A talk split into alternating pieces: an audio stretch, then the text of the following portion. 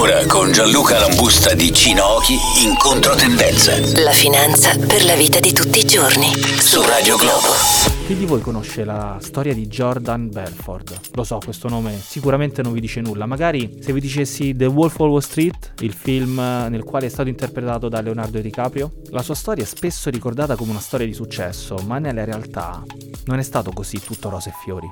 Belford è diventato un broker di successo negli anni 80, fondando la sua società di investimento Stratmont Oakmont. La sua carriera però fu segnata da comportamenti illegali e immoralità finanziaria. Belford e i suoi colleghi utilizzarono tecniche di vendita aggressive e fraudolente per vendere azioni a clienti ignari, arricchendosi quindi esageratamente e cominciando a vivere una vita sopra ogni tipologia di accesso. Un po' come avviene anche oggi con tutte le persone che vi chiamano al telefono proponendovi degli investimenti. Ah, piccola parentesi, nessuno mai potrà promuovervi investimenti al telefono.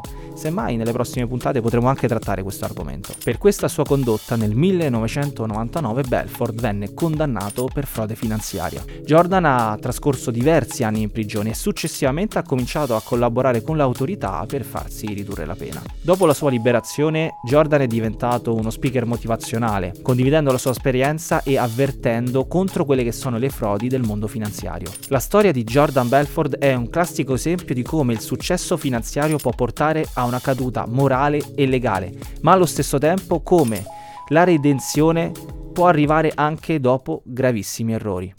Era in controtendenza. Per saperne di più, vai sul sito cinochi.com. Radio Globo.